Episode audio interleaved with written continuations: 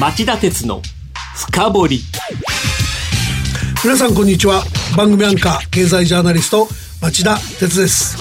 先週は録音でしたので今日は令和になって初めての生放送。平成と同様よろしくお願いします。皆さんこんにちは。番組アシスタントの杉浦舞です。夕方4時からの町田鉄の深掘りフロントページの3位のニュースでもお伝えしましたように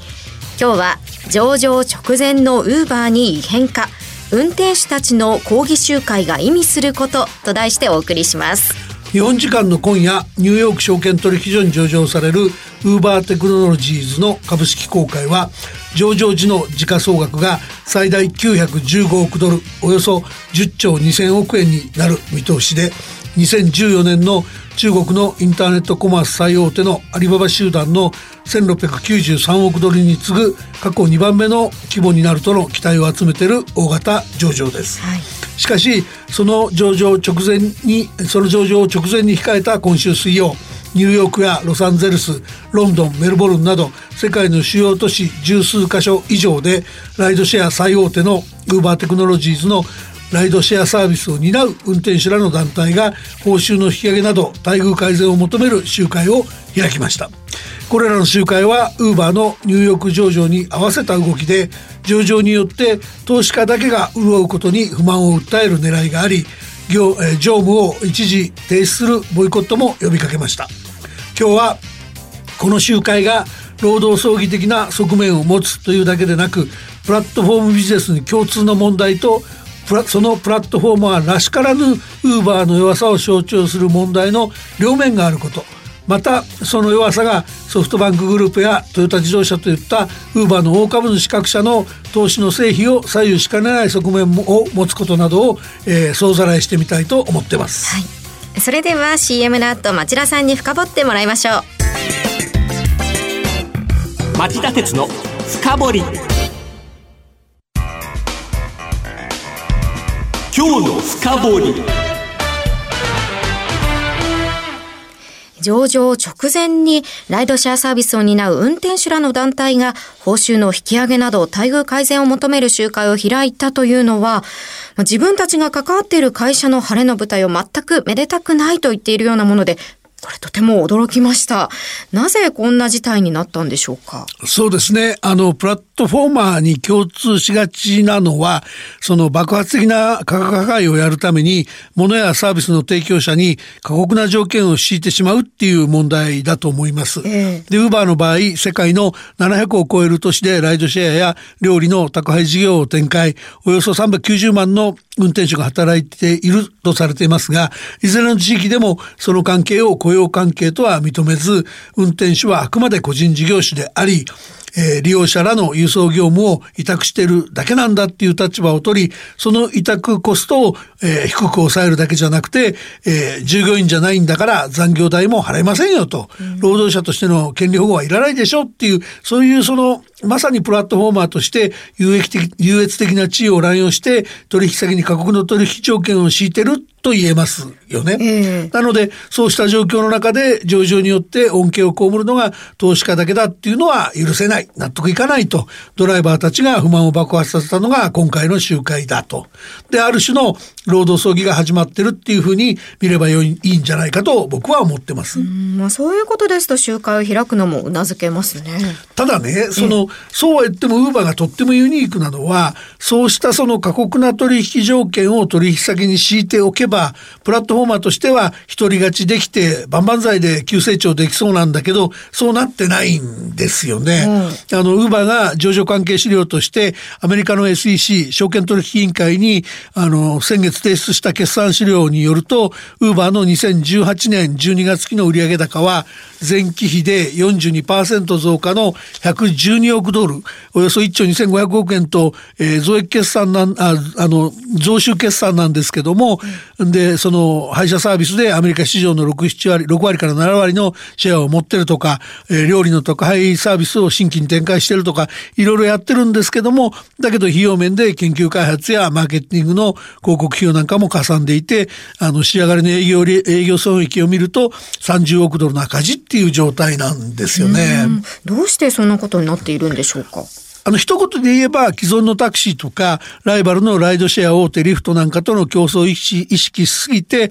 安売り価格破壊に力を入れすぎたんだっていうことだと思います。あのウーバー現在利用者から受け取る料金の8割近くを運転手に運転手らに配分し残りの2割を自社の手数料収入としていると見られてるんですが現行のサービス料金設定で2割しか取らないとサービスを運営する費用などを賄えず本業の赤字が続い続くっていう構図なんですね。でいずれにしてもこうした状況なんでその今夜の上場では本業のライドシェア事業は、えー、積極的な買い材料にはならないと見る向きが、えー、市場には少なくありません。まあ、言い換えれば自動運転技術などウーバーが積極投資をしているそういう新しい分野の将来の成長性だけが買い買い材料だってされてるんですね。でちなみにそのさっきのあの4月26日に公表された上場申請請書類を見るとそのウーバーは売り出し時の株価を1株44ドルから50ドルと設定してまして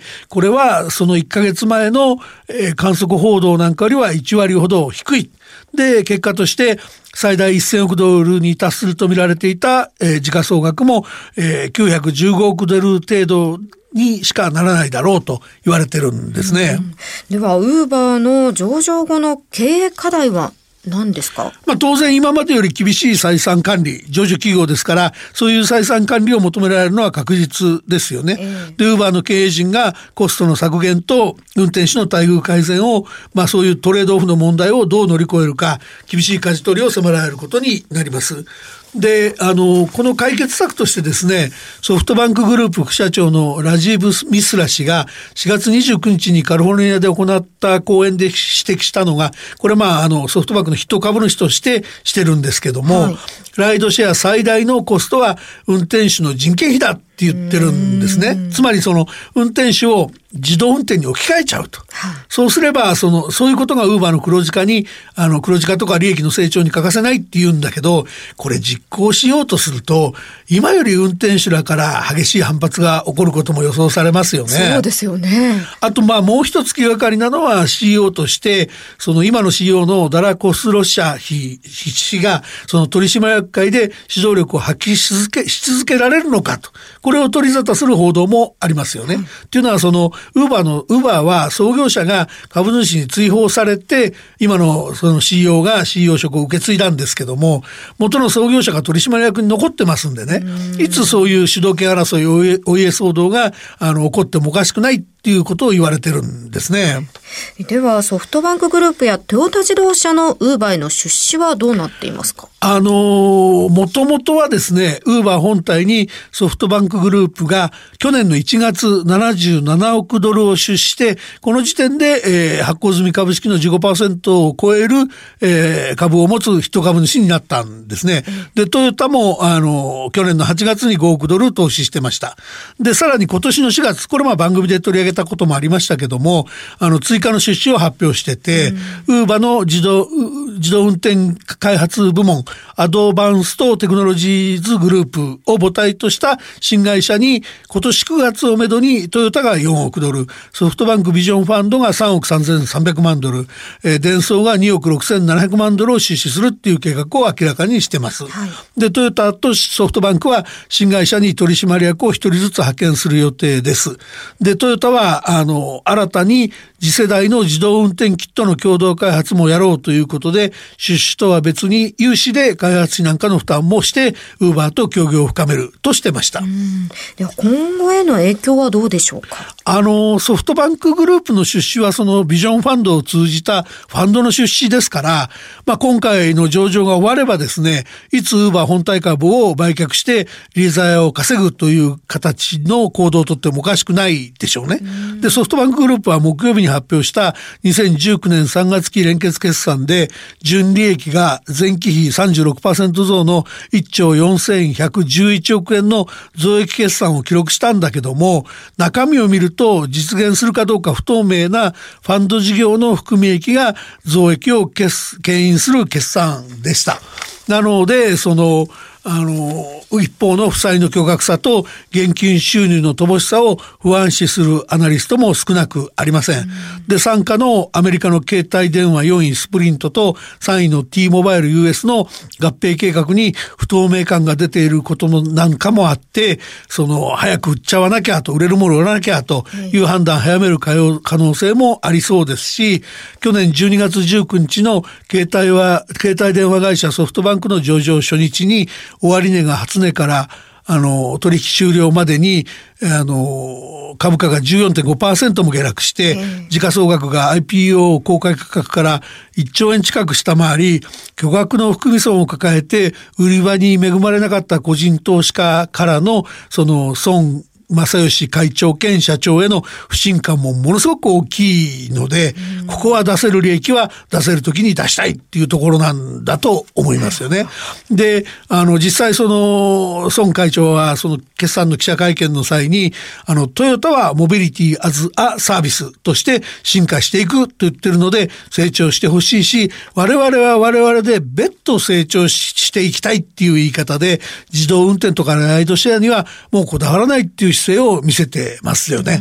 一方のトヨタはどうですか？あの、もちろんトヨタはソフトバンクグループより腰を据えた投資をしてるっていうふうに見ればいいと思うんですね。はい、あの、一度運転技術の開発に共同で取り組んでいくんだと思いますし、その赤字の本業に出資金を食い潰されないよう、アドバンストテクノロジーグループを母体とした新会社にビジョンファンドの3億3300万ドルを上回る4億ドルを投じたっていうこともそういうふうに見ていい根拠だと思います。で、自動運転をめぐってはアメリカのグーグル社系のウェイモがもう圧倒的に独走してるとされてるんだけども、トヨタはもうここで本腰を入れてあのキャッチアップを狙ってるはずです。だからまあここからはファンド経営に舵を切ったソフトバンクグループと100年ぶりの大変革に直面する自動車のメーカーからモビリティアズアサービスとそのあの自動運転なんかを含めたプラットフォーマーに変わっていこうとサービス企業になろうとするトヨタの戦略の違いがウーバーの対応でもはっきり出てきても何ら不思議はないと思います。以上今日の深掘りでした。今日は上場直前のウーバーに異変か運転手たちの抗議集会が意味することと題してお送りしました。番組への感想質問などがありましたらラジオ日経ホームページ内の番組宛てメール送信フォームからメールでお送りください。またこの番組はオンエアから1週間以内ならラジコのタイムフリー機能でお聞きいただけます。詳しくは番組ホームページをご覧ください。番組を機のあなた来週も徹底的に深掘ります。それではまた来週夕方5時35分にお耳にかかりましょう。さようなら